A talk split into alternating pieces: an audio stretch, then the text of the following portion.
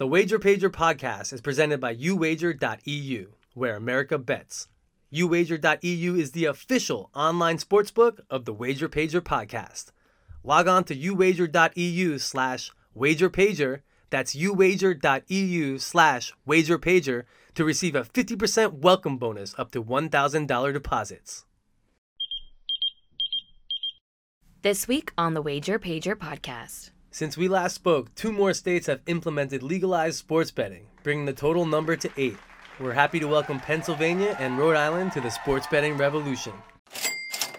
And big sports gambling news coming out of Washington, D.C. A draft of a federal sports betting bill has appeared in Congress. We'll tell you all about it. Also, sports business writer Darren Rovell, formerly of ESPN, joins the Action Network to exclusively cover sports gambling, marking a big shift in the industry. We'll fill you in on why. We are joined this week by one of our favorite recurring guests, Whale Capper. The Whale stops by to talk about handicapping the fourth quarter of the NFL regular season, and he fills us in on his NBA fatigue charts. And once again, former Marist College defensive back Jimmy Dice Ruhlen joins us to make our selections for NFL Week 14. Get pumped, get psyched. It's the Wager Pager podcast.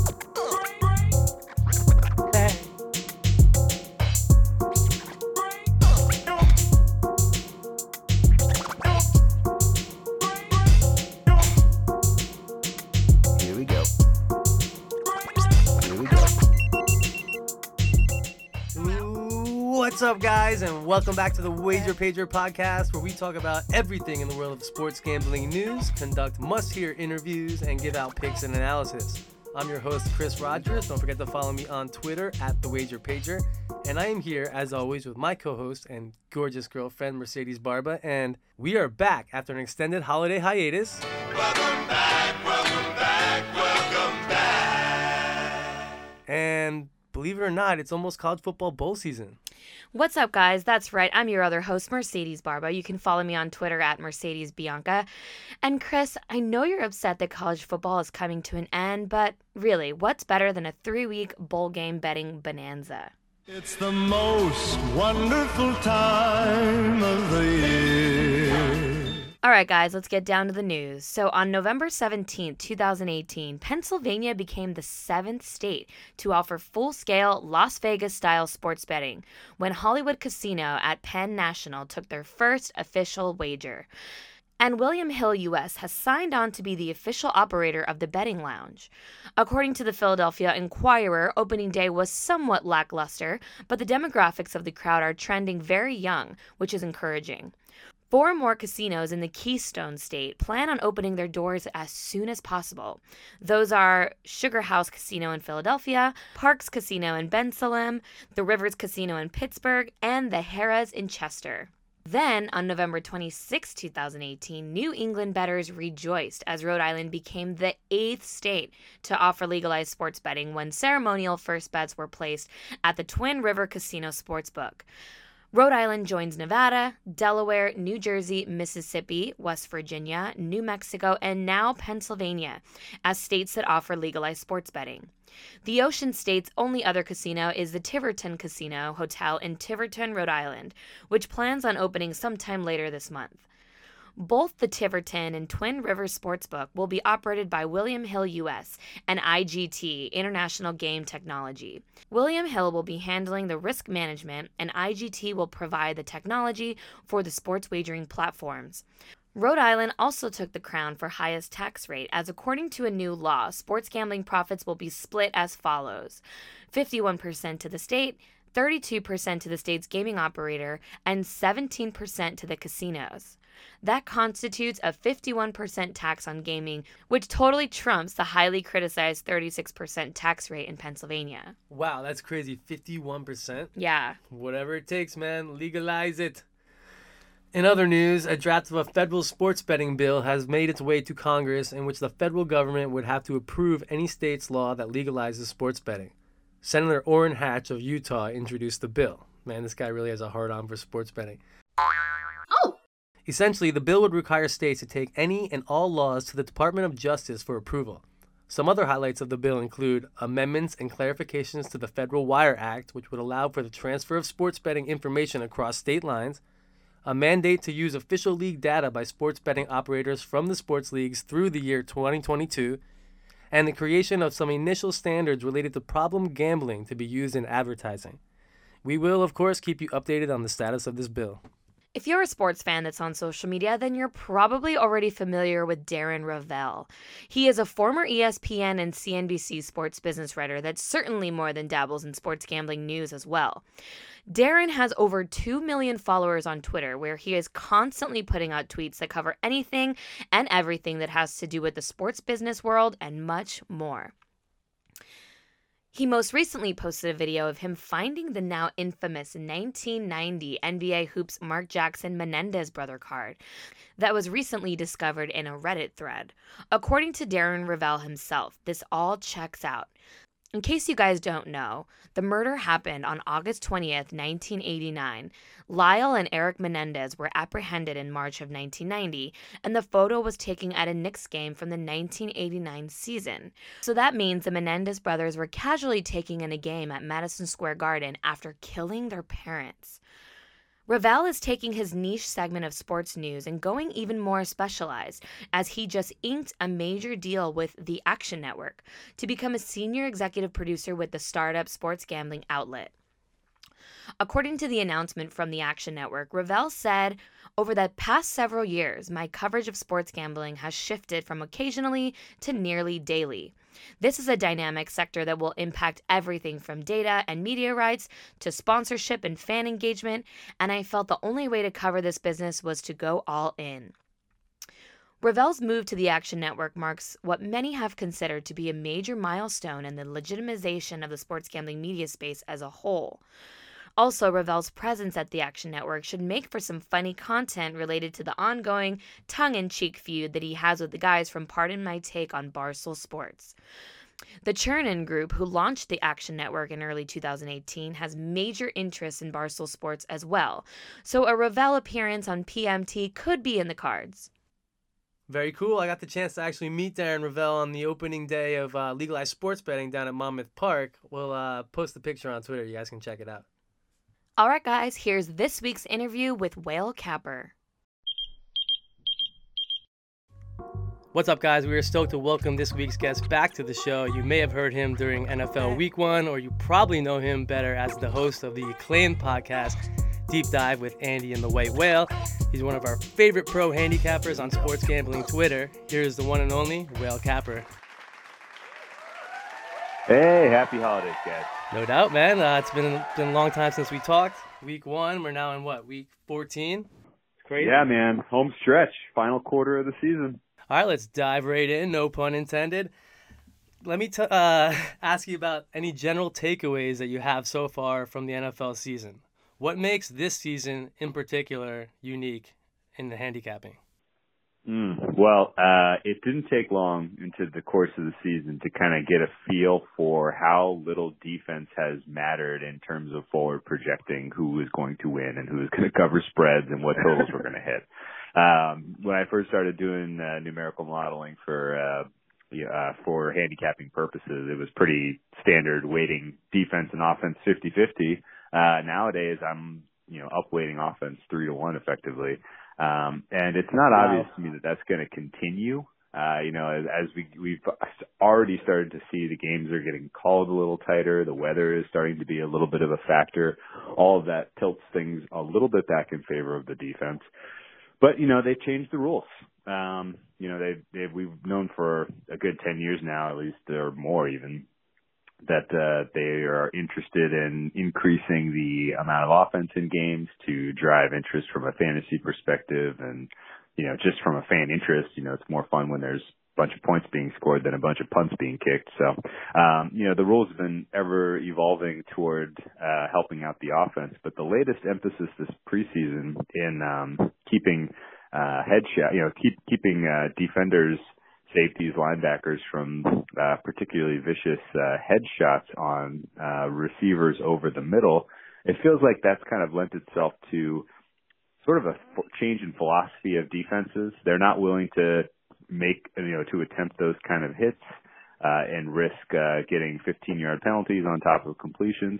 uh, and uh, potentially ejections. So it's it's turned into more of a we're going to pivot our you know philosophy. Well, if, if the completion is made, we're going to try to you know strip the ball, get a turnover instead of really deliver the huge blow that would you know potentially be an incomplete pass or um, you know just stop the guy in his tracks. So it's you know it, it makes it's making the game safer. That's cool. It's making the game more fun to watch. That's cool. But in terms of how you handicap the games, you really can't look at a team and say, oh, this team has an amazing defense. They're going to be able to shut this other team down. you know, there's, you know, there's, uh, it, it, it kind of is a lot more in the balance of, you know, who's the, who, who is your team's quarterback? Who's your team's coach? What is your team's offensive coordinator's philosophy? Not just in terms of scripting good plays, but uh, sequencing those plays in a way that is efficient and gives you the highest likelihood of sustaining drives and scoring points. And so, incorp- you know, kind of focusing on that as step one, and then incorporating defense and stuff, special teams and other factors um, in as secondary um, has helped me kind of ha- you know definitely make a, a, sharper handicap, and that's been pretty interesting. Right on. So you you mentioned uh, defenses are ramping up for the playoff push, but do you do you think this like offensive explosion trend is going to continue into future NFL regular seasons? Well, definitely. Yeah, no, I'm going to use the same approach for sure as we head into 2019 regular season. Uh, I'll keep a close eye on how it's going to work out this this postseason. As it stands now, it's going to be more, you know, there's kind of, you look at the NFC, you have extremely high powered offenses in the Saints and the Rams. and then your likely other divisional winners in the Cowboys and the Bears are more defensive field. Uh, and it wouldn't shock me if in the wild card round it looks like defenses prevail just because they're such strong defenses. Uh, and they'll be playing, you know, they, particularly the Bears, they'll be playing outside in cold weather at home in Soldier Field. They'll probably, you know, those teams I could see securing, you know, wild card round wins. Uh, but when they go up against uh, the more high-powered offenses in the divisional round of the playoffs, it's tough to see them having, you know, standing much of a chance. Um, and so, and then you flip over to the AFC, which looks more likely to be controlled by coaching. Uh, you have Belichick and then a bunch of kind of marginal coaches. And uh, it's tough for me to really say that anyone besides the Patriots is going to emerge from that AFC unless someone just gets white hot, which is always possible. Um, and uh, so you're probably looking at Patriots versus some offensive juggernaut coming out of the NFC uh, in the Super Bowl, and uh, you know a lot of games going to be dictated by offense in the playoffs, as best I can tell you. Very cool. Uh, let me ask you something. Why is this specific part of the NFL schedule, this part of the season, so hard to handicap? Oh boy, um, there's a bunch of reasons the uh the right? First of all the um there's a ton of data out there. So and there's a ton of uh of experience in terms of how lines are going to move who's you know who's shaping you know who's where the influential money is going to come in what you know what sides are the sharp sides and things like that. And so the bookmakers themselves have gotten better at making lines that aren't going to move quite as much as they had earlier in the season so that's that's a huge aspect of it. The lines just in general are sharper. Uh, okay. The other huge aspect of it is over the middle part of the season, you can pretty much you don't really have to work hard to suss out motivations. Everybody's trying, right? There's not, and everybody's doing their, you know, crafting the game plan that they think is most likely going to get them a win, right? There's not like a, there's not a, uh, an element of uncertainty in what, you know, how a coach and how a team is coming into a given game. They all want to win. Uh, this time of year, this last four games, there's a ton of eliminated teams. There's a ton of teams you don't really know what they're playing for. Some of the eliminated teams are still trying to win because coaches and players, you know, coaches are trying to save their jobs. Players are trying to get their next contract. Other teams literally are positioning themselves for draft position, and it's really anyone's guess as to you know what level of motivation you're going to get from some of these teams that aren't in the playoff hunt. Then you flip that to the teams that are in the playoff hunt. Some of them pretty secure in their uh, in their current you know, uh, positioning, their current uh, seeding, and uh, those teams, you know, maybe they're trying out new wrinkles in their offense. They're trying things out that looked good in practice, seeing if they work in game. Uh, and because of that, you're not, you know, you can't necessarily say, okay, well, this team has these tendencies. They're to, these tendencies are going to work or not work against this particular team. Uh, instead, it's, you know, they may throw wrinkles out there. They might do weird things. We saw a ton of trick plays across the league last week. It was like every coach decided, hey, we might as well pull out our trick plays now because it's now or never. Um, and you'll probably see more of that as we kind of continue to trickle through the uh, the last of the um, uh, last of the season here, where you know coaches are trying weird things just to see if they work. And um, you know all this just adds more uncertainty uh, on top of the fact that the market itself is sharper. So you know that's that's uh, that's the best I can lay it out in terms of why the last quarter of the season. Maybe the best strategy is just to kind of ramp down the number of plays per week, you know, and and try to really identify games where you can kind of isolate, um, you know, motivation and isolate the the matchup advantages uh, in a way that uh, you're not subject to that uncertainty.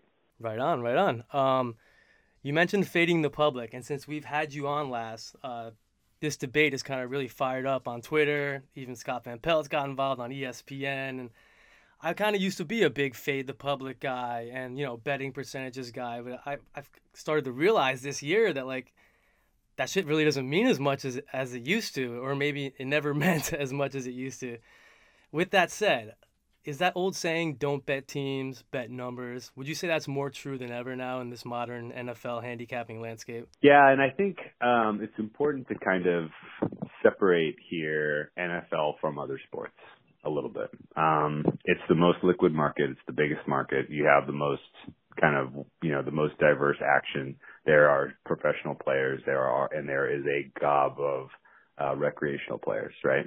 And so it's a it's a little bit unique. There's a limited number of games. Um, it's not like college football. It's not like college basketball. Uh, I get what Scott Van Pelt's position was on this. Like it made sense to me what he was saying. Like he is a contrarian, and then if you're picking five college football games a week, and all you're trying to do is identify sides that are unpopular where you're going to have the line makers know, hey, we're going to get lopsided action here. We can build a couple of free points into this line one way so that we can ha- hold the advantage, right? That's the bookmakers want to be holding, you know, a little bit of winning percentage before the game even starts. And they can do that by shading the opening line or shading, you know, shading the line in a way that, you know, they're holding a key number, not the players, right? And so if you're on the other side of that and you're just like, okay, well, I'm going to see, you know, figure out which sides are the least well supported by the public, and I'm going to go grab some of those free points so I can be in the same exact position as the bookmakers. That works in college football. There's enough games where you can do that. You can go identify the stinky dogs and you know and have a little bit of a win percentage in your pocket if you take that approach. There's not enough to really sustain you know long term winning, and you know there's a good chance if you're doing that at a at a at a book that has good player profiling, they're going to figure out what you're going to do, what you're doing, and they're going to start limiting your action. Like, there's no way you could really get away with that at like MyBookie or Bovada or something. They would start shading your lines almost immediately. And so, right. you know, that so you know, I get what he was saying, and you know, he's like, hey, look, my record speaks for itself, and yeah, okay, if you capture, you know, two two to five percent winning percentage because you're going with these unpopular plays where there's advantage built into the line because the bookmakers want that in their pocket and you're going along with it, then yeah, that makes that makes total sense. And you know, it makes sense why you would have a record where you're you know hitting 55 to 58 percent over a long time period. Much, much, much harder to do that in the NFL. Like you're and and you know when most of the discussion kind of comes from when it relates to the NFL is it's easy to see you know lines after they've moved, right? It's easy to see, oh wow, the sharp position was everyone wanted um a good example. Let me think of a good example this week. Um you know, it's tough. There's not really these are kind of lately bet games it looks like. But you know, it it's to a degree, you know, let's let's say a team was minus, you know, two and a half and it got hit hard by professionals and it got bet out to minus three and a half well, yeah, okay. Once it's three and a half, it's easy to look at it and said, okay, well, yep, that was the sharp side, you know, and and you know, and if you look, you combine that with the fact with the with the the um the data that says, hey, uh, you know, the public, you know, these offshore books have 80% of their tickets on the opposite side of that, then yeah, you can construct a narrative around that that tells a story that the sharp money backed this and the public is on this and pros versus Joe. You know what I mean? Like it's, you can construct those narratives. People eat that stuff up who are casually following this. And, uh, it's not particularly useful from a, you know, from a betting perspective to then go chase that steam or, you know, uh, or line yourself up with what you perceive to be the sharp side because a lot of the value is already gone. And so you just got to be kind of conscientious of that. And it sounds like, at least from what you were saying and from kind of the progression as you, you bet more and you, you consume more of this information and you, you learn more really. Uh, you know, you start to figure a lot of this stuff out for yourself. And I'm sure you and your listeners have kind of gone on that journey this season, which is pretty exciting. Yeah, man, definitely. Very interesting stuff here from Whale Capper. That's whale underscore capper. Totally, man. I, I've just been enjoying expanding my like my gambling mindset, putting more tools into my shed and stuff like that. And uh, thanks to you and other guests just like you for coming on and help helping us do that. Um, excuse me. Let's get back to uh, this NFL season. I heard you on the deep dive this week, getting a little bit uh conspiracy theory like. Um, I, I'm one that likes to. yeah, I like to pull out the tinfoil hat. I like to dive down that rabbit hole every now and then. So, uh, why don't you break down to our listeners your uh, your theory about the influx of holding calls going on in the NFL right now? Okay, well, this is very, very tinfoil hat. Well, number one, and this is very, very this, and this is very results based um, frustration as well. Um, right I've on. been seeing, I, you know, and I've been seeing this play out in the way that the markets have moved over the course of the season all year. Like certain sides, you have good matchups, you have, you know, you have likely approaches that would lend themselves to overs, and they hang these low totals. The sharper peak players, you know, conclude the, you know, there's value in the over. The line starts to drift up right? We've seen this week in, week out. Lot, I, I can, I can, I can't even count the number of examples we've seen this. Uh, and, um, for whatever reason, I identified like five of those, four of those, I think I identified four of those games where I was like, okay, these lines are likely going to go up. I see the case for there to be an over. Uh, I'm going to line up and bet the over as well. And in all four cases, all three out of the four cases, there was major steam to the under that was completely inexplicable. There was no weather. There was no injuries. It was just surprise under. And you looked across the board last week and a lot of, a lot of the games took action to the under, uh, despite what, you know, there was not really any weather going on and there really wasn't any important injuries. And it was a real head scratcher for me on like up to Sunday morning, I was like, what in the world? Why in the world was the influential money all pouring in on unders this week? This makes no sense.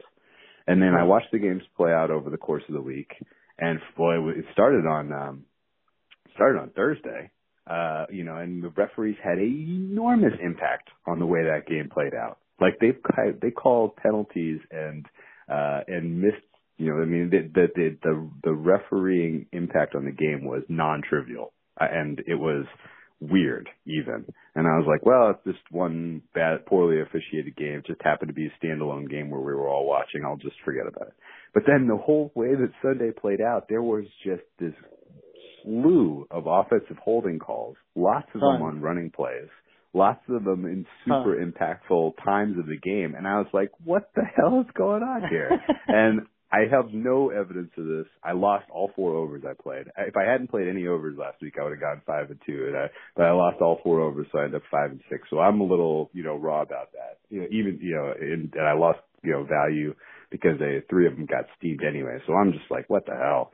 And um, and uh, you know, I think a lot, you know, the Bucs, Bucs, uh, um, Panthers was a, one that was hugely influenced by this sort of stuff. Um, and there, you know, there was a couple others, but, um, but yeah, it was, it was a frustrating week to be playing overs and the holding calls made it even more so. And I've seen this happen in years past where all of a sudden one week in the middle of the season, like there's an, uh, a, you know, a, a letter goes out to all the officials. It's like, hey, you know, we're not enforcing this call enough and it's changing the you know the it's changing the fabric of the game and we need to be these are some calls that were missed. These are some examples of calls that were well called and you should be aware of this all you officials. It's not like a memo that's like hey call more holding but it's like you're missing this you know and so it's on everybody's mind and you start to see those penalties pop more it happened a couple of years ago with offensive pass interference. It's happened in the past with defensive pass interference. There's just you you can you can see it when it happens where it's like, oh, why in the world did you know 15 extra offensive holds this week than normal happen this one week? And it was always trickles back to some league memo. And my guess is that a lot of the understeam was you know, was born out of somebody caught wind of, hey, I, you know, there's this memo that went out to the refs. There's going to be an excessive amount of penalties this week. We should hit these unders, and that was kind of what led to some of the market action. But all of this is tinfoil hat wearing. I have not heard anyone else say this, and I could be completely fabricating all of this just because I'm annoyed that I lost four overs in one week. So there's that. Hey man, you don't have to twist my arm to get buy in on a conspiracy theory. I'm all about it. Uh, you better watch out though, Will. You don't get kicked off of Twitter like Alex Jones or something. oh well, yeah. I mean, I'm not I'm not pointing fingers, and I'm not even saying that they they're doing anything wrong. I'm just annoyed that uh, all this potentially happened, and uh, you know we didn't know about it. Because if you know about it, then you know then go then all you know you know let, let it rip. Do whatever you want. right. You got to get in on those uh, NFL league office handicap uh, you know email rings. I know. I didn't get the info. I didn't get the I didn't get the email. I'm annoyed. So. All right, guys. For those of you that don't know, the whale does not only handicap NFL. He's also a big NBA handicapper as as well as tennis. But uh, let me ask you something. When NFL is kicking and the NBA, you know, gets fired up, how do you balance handicapping NBA and NFL at the same time? Well, NBA is so. First of all, I uh, I definitely consider myself an advantage player in the NFL and in tennis. And I am very, very much a learner and kind of trying to understand the right, you know, the best ways to attack betting the NBA. It is much, much harder. I don't, I didn't grow up really watching the game like I did with the NFL and like I did with tennis. So it's okay. a little bit, there are certain, a lot of things that are unknowns about, you know, what matters, basically what matters. And um, and so I'm kind of going through a very public learning process about how to handicap the NBA. Last uh, regular season was the first regular season I bet NBA and didn't lose money. So I, you know, I feel like I'm on the right track, but I still have a lot, a lot of learning to do. All that said, um, balancing it is extremely difficult because, you know, it's when I'm into the NFL, like that's what I'm thinking about. When I wake up, that's what I'm thinking about, you know, as I'm consuming media through the day. And then all of a sudden I'm like, oh shit, NBA is like, oh sorry, I'm not sure if I'm allowed to swear, but I'm like, I'm like, oh man, NBA, you know, I'm like, it's, it's like 2.30 and I'm like, holy, holy smokes, I have an hour to handicap these, all these NBA games and see if I can find fine plays with edge. Um, and you know, it's, it's, it's pretty tough. Um, and I've tried to automate it as much as possible because it's daily and you know, and I'm playing, you know, five or so plays a day and, and, uh, and hoping to hit, you know, three, three and two every day would be ideal. Obviously that's not happening this season to this point, but that's fine. I'll, I'll get there. Um, and, uh, and it's, it's once the NFL is in the books for the season, then I kind of, I do consume more podcasts and, you know, read more articles. Um, but those are the kind of things that really help, you know, add add a little bit of nuance to the handicapping process that I'm just not getting for the NBA right now because I'm spending so much time on on NFL. Um, and uh, I can completely understand why some people just throw their hands up and say, okay, I'm only doing one at a time. And if you told me that like five years from now, all I'm doing is NFL and tennis, I would be like, yeah, that makes sense.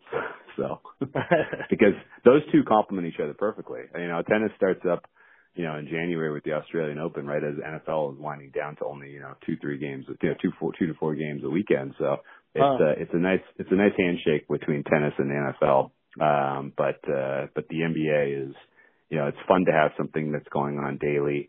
I definitely recognize that the popularity of the NBA is just it's going in one direction. Like it's it's it's becoming more and more popular, and um, you know, it would be great to find that magic edge to you know to to be a, an advantaged player in the NBA because there's really not many people out there doing it, especially publicly. So it would be cool. Yeah, man, I wouldn't be surprised to see the NBA overtake the NFL in the next five to ten years in popularity. Actually, but uh, now that we're on to NBA hoops, can you explain to, to us and our uh, listeners a little bit about your fatigue charts, how they work, and what goes into making them? Yeah, man, this has been a huge, uh, huge help helping me dig out of uh, an early hole uh, that I've dug for myself in the NBA this season. Um, I've always known that fatigue was a first order influence on how well teams play. Uh, I never really had a way of quantifying that, but I was always in the back of my head, you know, one of these days, like I'm going to have enough time to really sit down and write some sort of like um write some sort of framework to quantify this so that I always will have it and I won't be, you know, just trying to guess or look at a schedule and be like, "Oh, well, this team's played a lot lately. They're going to be tired," you know. Um everyone knows when a team is on a back-to-back. That's like market information that's built into the price and you're not going to catch back you're never going to catch an edge just because a team is on back to back right? But there is a way to get an edge if you can kind of go farther than that and look at just in general is a team has a team had less rest than an average than average over a longer time window? And so i was actually flying to hawaii for um doing had a little mini vacation in october right as the NBA season was kind of getting going, and I had like five hours on the plane and didn't really want to do work work, so I was like, oh, you know what, I'll uh, I'll attack this, I'll attack this problem now, and uh, so I wrote a script to basically just look at the schedule, just look at how much rest was a, a team was um you know was getting over their last two games, their last three, four, five, six, and seven. So I have this growing window where I'm looking at you know how much rest is occurring over those seven games. And I took then the difference, or I basically took uh, kind of like a like a kind of like I don't know if you know about blackjack card counting. Have you ever read or heard, or you know, like sort of the basic philosophy of that? I kind of used Yeah. the same sort of thinking where I was like, okay, you know, a median, you know, in, you know, the median um, days rest between you know for a team's last two games is one. And so if you're zero, you get a minus one. If you're three, you get a plus Huh. one, right? You know, and so I was kind of using, okay, you are, you are getting more or less rest than the, than average and accrue that up over those seven games and then do like a weighting scheme where the more recent, the more impactful it is to your score and then just put it, put it on a normalized scale from zero to five so that, you know, two and a half is you're an average team with average rest in the middle of the season.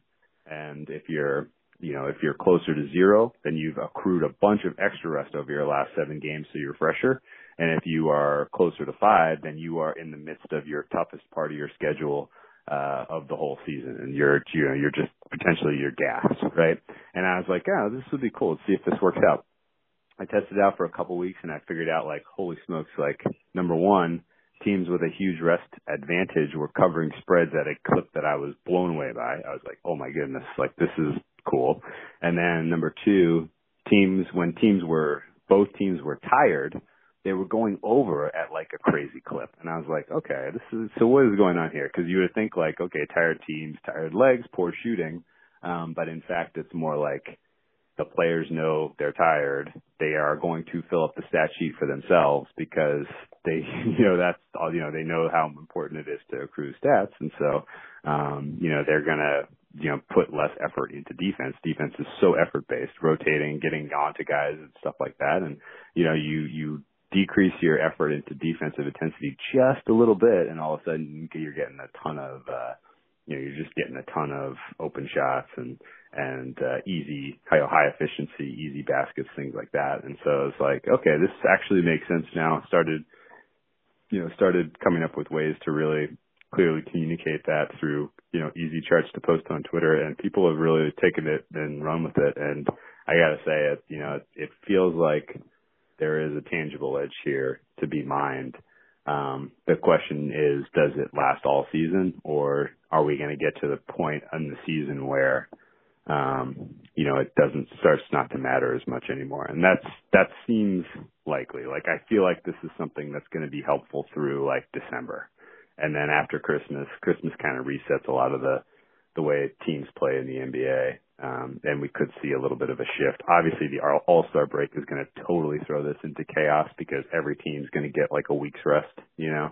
Um, but uh, for now, at least, I think it's uh, it's something that really can help find an edge in the NBA as we get through the uh, through the dog days of December. Wow, tremendous stuff, Whale. This is really cutting edge uh, gambling content, guys. Check it out on Twitter. The Whale puts these charts out on his Twitter feed. Just blowing my mind here, bro. Literally taking a page from Bringing Down the House and the MIT Blackjack team and translating it into NBA fatigue factors. Out of this world, brother. Right on, man. Thank you. Um, before we let you go, can you maybe share with us and the listeners uh, one best bet on the NFL slate this weekend? Ooh, the best bet.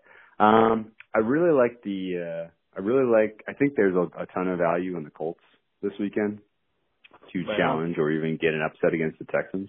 Uh, love the way they match up uh, with their passing attack against the Texans secondary. That's not great. Uh, and uh, I think the uh, you know we saw them play Week Four. They played to a draw effectively, and you know would have been a tie if not for Frank Reich going for it inexplicably on fourth and four in his own territory with like a minute to play. Uh, but it is what it is. Uh, I feel like the Colts have grown and developed and improved a lot since then, whereas the Texans have kind of gotten by against a really, really weak schedule of opponents uh, between now and then. And so I feel like uh, this is going to be a really, really tough test for a Texans team that's on their third straight week at home. Uh, potentially, uh, you know, potentially, uh, you know, a little, uh, a little high on their own abilities when, uh, when in fact they've been playing teams in bad situations and, you know, with uh, with quarterback, a lot of them with quarterback issues. So this this is going to be a, a an interesting test for the Texans, and I think with four and a half points, especially, I'm into the Colts, but uh, I could see them come away with the upset in this spot. All right, we'll be looking at Indianapolis this week. Guys, that was Whale Capper. You can follow him on Twitter at whale underscore capper. He's a rising star that's doing big things in the sports gambling and media space. Please, please do yourself and your bankroll a favor. Go check him out and the Deep Dive podcast. Dude, Whale, it was a pleasure as usual. Thanks for hopping on the pod. Hey, thanks again for having me and uh, best luck this weekend, guys. The Wager Pager podcast is presented by YouWager.eu, where America bets. YouWager.eu is the official online sportsbook of the Wager Pager podcast. Log on to YouWager.eu slash wagerpager. That's YouWager.eu slash wagerpager to receive a 50% welcome bonus up to $1,000 deposits. What's up, guys? Welcome back to the Wager Pager podcast. Like we said at the top of the show, we've been on a little bit of a three week holiday hiatus here. It happened to uh, work out good for me in terms of timing. I was getting crushed when NBA and college basketball first started, took a hit to my bankroll there. So it's been nice to kind of lay back and uh, not have too much action the last couple weeks. But I'm back, I'm ready to go, I'm primed, I'm feeling good. And I'm happy to welcome back to the show, as usual, Jimmy Dice Ruhlen, former Marist College defensive back. What's up, brother? Have you been playing the last couple weeks? Let us know how you've been doing. What's up, buddy? It's good to be back. Uh, it was a little weird to be off for uh, a little bit of time, but it was kind of good to uh, gather myself, uh, spend some time with the family and kids. You know, uh, got some uh, work stuff done, but uh, it is good back. Uh, good to be back in a routine and uh, trying to get some winners and build our bankroll because. Uh, uh, I really haven't done much. Uh, I've won, I've lost. I've kind of stayed the same since uh, we stopped, but uh, I'm looking to uh, get back on our winning ways like we were uh, during the beginning and the middle of the season. So let's go. All right, no doubt. Let's do this. We got NFL Week 14 here. Uh, no more college. Uh, we, we missed championship week last week. College football bowl week will be kicking off next week. We're going to have a special Wager Pager podcast, Bowl Mania special, with a special guest handicapper where uh, me and Jimmy Dice Ruhlen will be picking games, and uh, we're all three of us are going to pick our five best games, nickel package in college football. Looking forward to that. What do you say, my friend? You want to start it off? Uh, NFL Week 14. What are you looking at? First down. First down. I'm going to go with uh, probably a, a, little bit of a, a shit show. Uh, I'm kind of surprised I'm playing them, but uh, I'm actually going to go with a home favorite, uh, a team that I think is uh, just playing playing gritty right now, and, and playing against a team that just looks absolutely horrible. Uh, I'm looking at Buffalo versus the Jets. Uh, I'm I'm considering taking uh, Buffalo minus three and a half uh, against the Jets. Uh, it's kind of weird because a couple weeks ago the Jets were favored in this and got smashed up at home. Uh, and now with this line, this line is pretty much saying that both these teams are even. Uh, really, that Buffalo is just a half point uh, better than the Jets. Uh, I just think Buffalo has just got more will and just kind of plays scrappy. You know, I haven't really seen anything from the Jets. I know Sam Darnold's back, um, but still, I just like uh, Buffalo uh, winning this uh, by more than three three and a half points. Uh, definitely going to take it if you can drop to three, but I'll still take the minus three and a half. All right, all right, brother. Let me kick off my first down here in our four down territory, NFL Week 14. I am going back to the well with one of my squads I love to play, Cleveland Browns. This game opened at a pick 'em. It's a Sunday 1 p.m. game. Got Cleveland Browns 4 7 and 1 going up against Carolina at 6 and 6. Opened at a pick. It's now plus 1.5 minus 105 over at YouWager.eu. Definitely check out YouWager.eu. Very competitive lines, minus 105. I love it. This is going to be freezing cold at kickoff, 34 degrees. Very, very cold for these Carolina kids. I don't know if they can deal with that weather. Cleveland, I think they practice in that shit all day long, so they're used to it. If you've been listening to this week's guest, at Whale Capper, and his boy Andy on the deep dive, they've been saying for weeks now that Cam Newton has been hurt with a shoulder injury, and boy, are they fucking right. This guy has looked like shit the last couple weeks. As they mentioned, they even brought in another quarterback to throw a fucking Hail Mary last week before the half. When Cam, healthy, can gun like 90 yards on his knees. The Panthers are on a five game losing streak. And uh, I think Baker's due for a big game here. He had a career high 397 yards last week, almost 400 yards, but he did throw three picks. So I think he can get it going this week against Carolina, who has given up 340 plus yards in their last three games. Give me the Browns plus one and a half. Yeah, dude, I saw that. Uh, that's like uh, like I've always said, too good to be true. Everyone's like, wow, the Browns are only getting two and a half, but I'm going to take Carolina because just like uh, we were saying a couple of weeks ago before we took the break, Carolina was you know a talk of the town. You know, like they're probably going to be in that first wild card spot, and now they've, like you said, lo- losing five straight, and obviously due to Cam Newton, so uh, that that should be a good play. So uh, I'll look forward to uh, seeing you with that. All right, All right, my guy, now- who you got? So for my uh, second down play, uh, I'm going to go. Uh, I'm not picking a side on this. Uh, I'm actually going to go with a total. Uh, I'm looking at Green Bay versus Atlanta. Uh, the total is at 50 and a half. I'm looking at taking the over.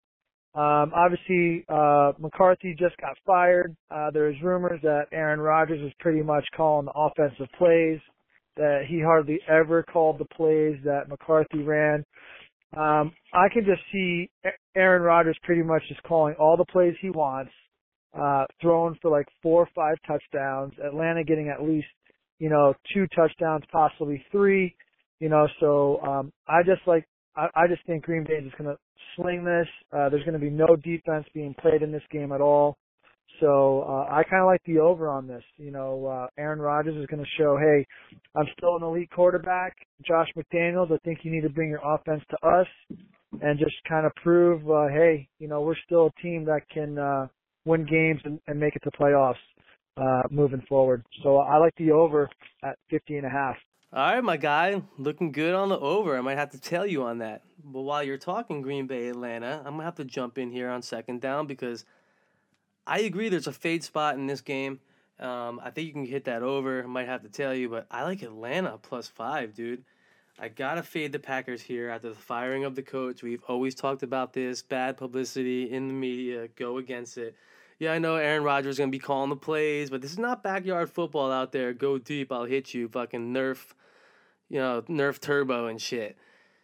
Uh, both these teams are coming into a disappointing year. Uh, you know, they both had Super Bowl aspirations to start the year off. Atlanta's four and eight. Green Bay's four and seven. And this line opened at four. And Now I'm getting five. I'll take the one point extra uh, insurance there. Give me Atlanta plus five. Like you said, if it's a shootout, I just like Atlanta plus five, dude. That's a, a lot of points there for two shitty teams. Yeah, you know what's crazy though? I was looking at the, you know, who I was going to take in terms of the side, and I kind of leaned Atlanta. Um, but Atlanta just scared me because, like you said, their their season has just kind of been a complete disappointment. And I just figured both these teams are just going to, you know, throw up an offensive shootout, and that's why I think 50 points, 51 points was a little bit too low in my opinion. So uh, I like the over on that. So, uh, you know, hopefully we're cashing that ticket together. No doubt. What are you looking at here? Uh, third down on four down territory. So for my third down, I'm going to go with a divisional uh, game, uh, a game where um, it could mean a lot of uh, changes in terms of uh, seeding uh, moving forward. So I'm going to go with the Indianapolis Colts uh, getting four and a half points. Uh, I think it might be at five. Uh, I, I haven't checked it in the last couple hours, but um, but uh, last time I checked, they were getting four and a half against Houston in Houston.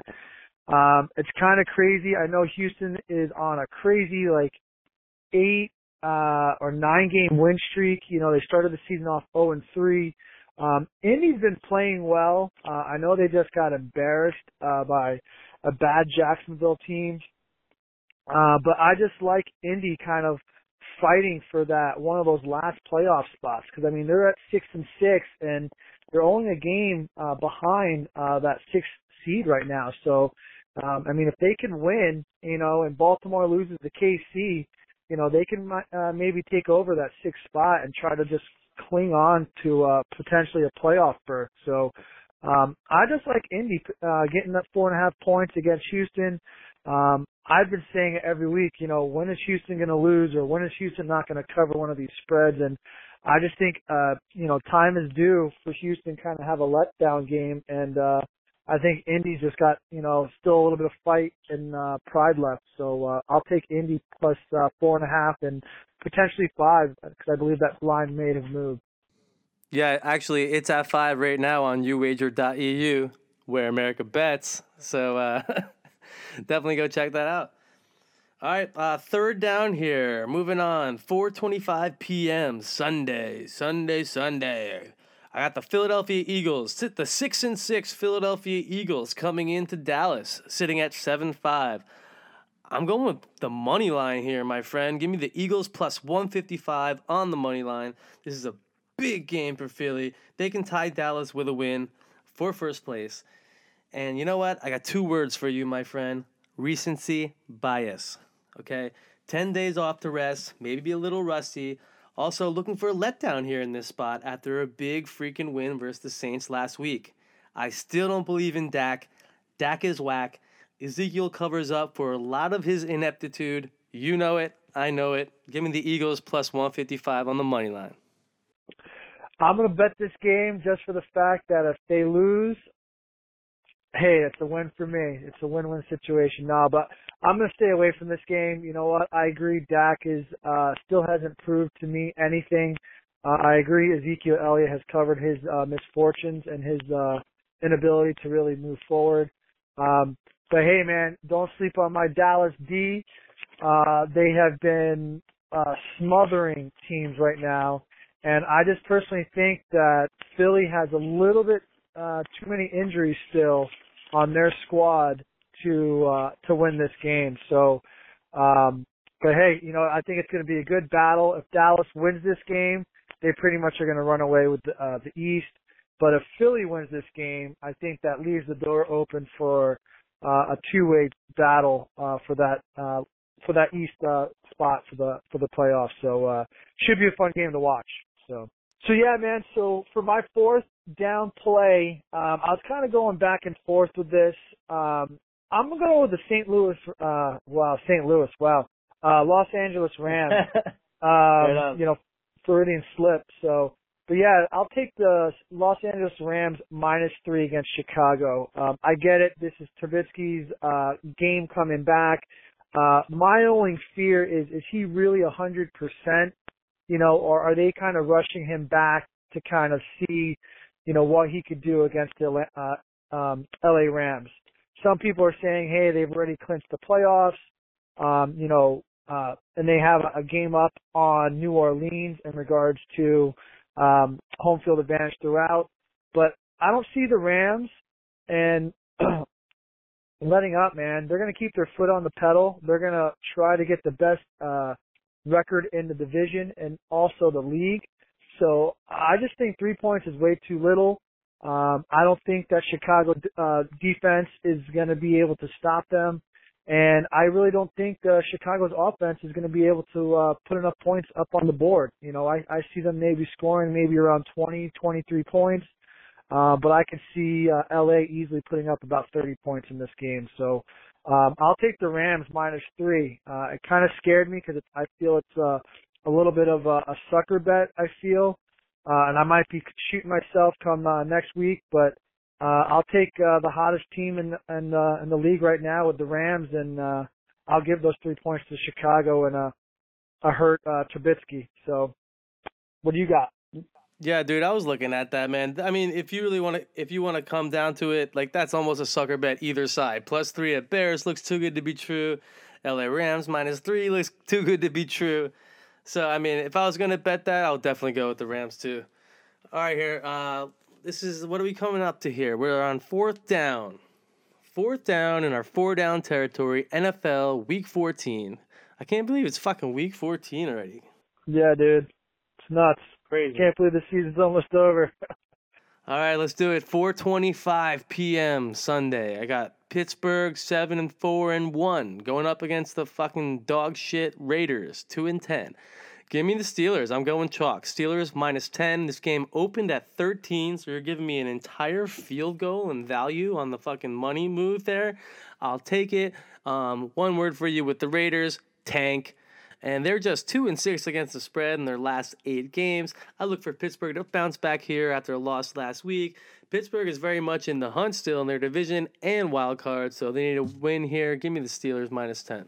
Yeah, man, it's crazy. Uh, I looked at that, but I just don't want anything to do anything Oakland touches. I've bet against them, I've bet with them, and I've always lost, so I don't want anything to do with that. So, uh, and 10 points is a little bit too much chalk uh, in my for my liking. So uh, good luck with that play. All right, man. You got any uh, money dogs that you're looking at th- this week? For my money dog, I'm actually gonna go out on a limb, go against a team that I have uh, rode all year. Uh, I'm actually gonna take Baltimore plus uh, plus 235 money line against Kansas City. Juicy. Yeah, Juicy. man. Um, and this, my reasoning is, uh, I think, uh, Jackson is, he, he's going to own that team moving forward. Uh, I don't care if Flacco comes back and he's healthy. Uh, this is Jackson's team. He is not giving the car back to, uh, Flacco. Um, I think Flacco's either going to get traded or drop, uh, during the off season. Um, Baltimore is, uh, right now in that sixth spot, uh, in the wild card. You know, if they can win, uh, they, they can potentially, um, jump Pittsburgh because they are technically a half a game uh, behind Pittsburgh, with uh, Pittsburgh having that tie uh, and only four losses, where Baltimore has five. So, um, you know, this game is a pivotal game for seeding in terms of Kansas City having home field advantage throughout, and then if not, potentially getting into the third spot. So, um, I, I just, you know, I have a hunch on this. Uh, Kansas City's playing high you know, is the Kareem Hunt going to have a little bit of a hangover effect? I know last week's game it really didn't. Um, but I don't know. I just feel that uh, Baltimore, you know, great defense, great rushing, you know, uh, might have some something to prove. So uh, I'll take uh, the plus two to two thirty five uh, money dog line. No doubt. All right, man. I didn't want to say anything before, but we are kind of going head to head here on my money line play. I know you like the Bills, but I like the Jets, brother. Sam Darnold coming back after three missed games. Okay, it's gonna be thirty freaking degrees on Sunday. Yeah, Buffalo's used to that type of weather, but the Jets, the Jets are also. You know, that's no problem for them. Your boy Josh Allen played well last week. I think he will inevitably fold this week per his rookie status. And give me Sam Darnold, man. He wants to prove he was the better pick. Jets money line plus one fifty five. Not if Mills has something to say about it. no doubt. All right, man. This has been fun. It's uh, really good to get back in the saddle, back on the mic, picking games, try to build this bankroll back up, look going ahead into bowl season and NFL playoffs. Thank you for joining us. As usual, that is Jimmy Dice Ruhlen. You can follow this man at James Ruhlen on Twitter. Take it easy, my friend. Take it easy, man. Hey, it's good to be back. Uh, have a good one, and I'll talk to you guys soon. All right, guys, that's it for episode 15. And as always, good luck, happy handicapping, and may the gambling gods look gracefully down upon you. Be sure to subscribe to our podcast on iTunes and wherever you get your podcasts. Don't forget to leave us a review and please tell all your friends about us.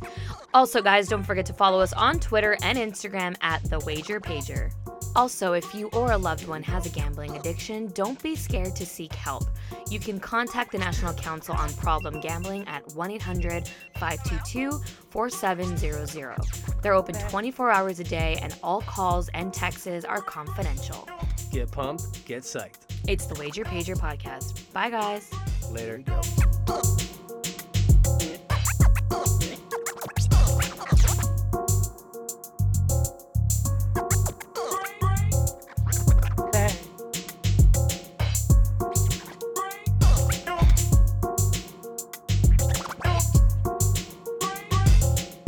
The Wager Pager podcast is co hosted and co produced by Chris Rodgers and Mercedes Barba. Edited by Mercedes Barba. Created by Chris Rodgers. Additional analysis provided by Jim Ruhlen. Music by the Morose Project, produced and written at San Francisco Music Studios. Logo designed by John Carbonella. And all picks are for entertainment purposes only. These plays are not financial advice.